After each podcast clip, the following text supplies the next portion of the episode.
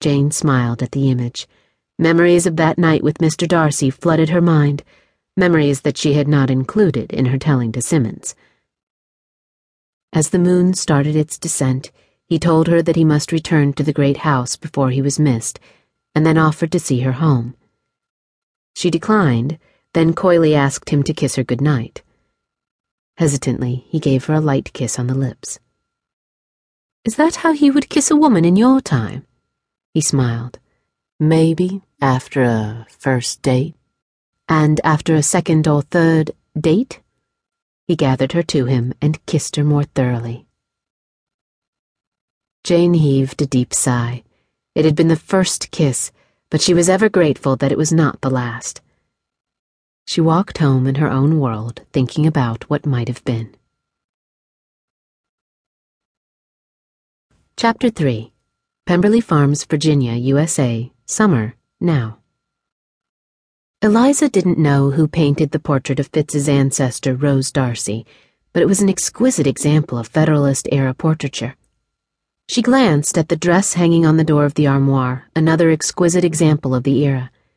She had worn it to the ball last night. It was the same gown Rose was wearing in the portrait. The tiny embroidered rosebuds all over the delicate pink silk were just as lively today as they had been then. She laughed out loud.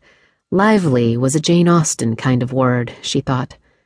But then the whole weekend had been like falling into a Jane Austen novel. It's the kind of story you tell your grandchildren, and she would, if she ever had any. The painted gaze of the Darcy matriarch followed her as she crossed the Rose bedroom to the bathroom. She had no idea how she'd managed to rationalize to herself not brushing her teeth before she went to bed, but she did, and her mouth was all fuzzy and tasted as yucky as it felt. Using more toothpaste than necessary, she scrubbed her mouth with vigor. That done, she slathered on cleansing cream, because her grandmother told her never to use soap on her face, to remove the sticky, crusted on makeup she'd also managed to rationalize away last night.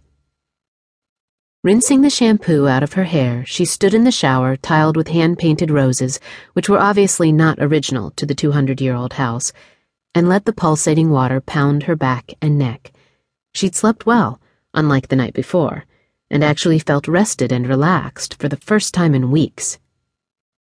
In the bedroom, she looked at the portrait of the Darcy Grande Dame that hung over a naturally patinaed copper bathtub.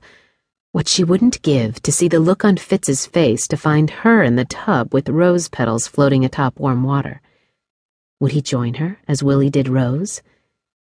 In the bright light of morning, it suddenly became a real question, not just a fantasy. What was their relationship?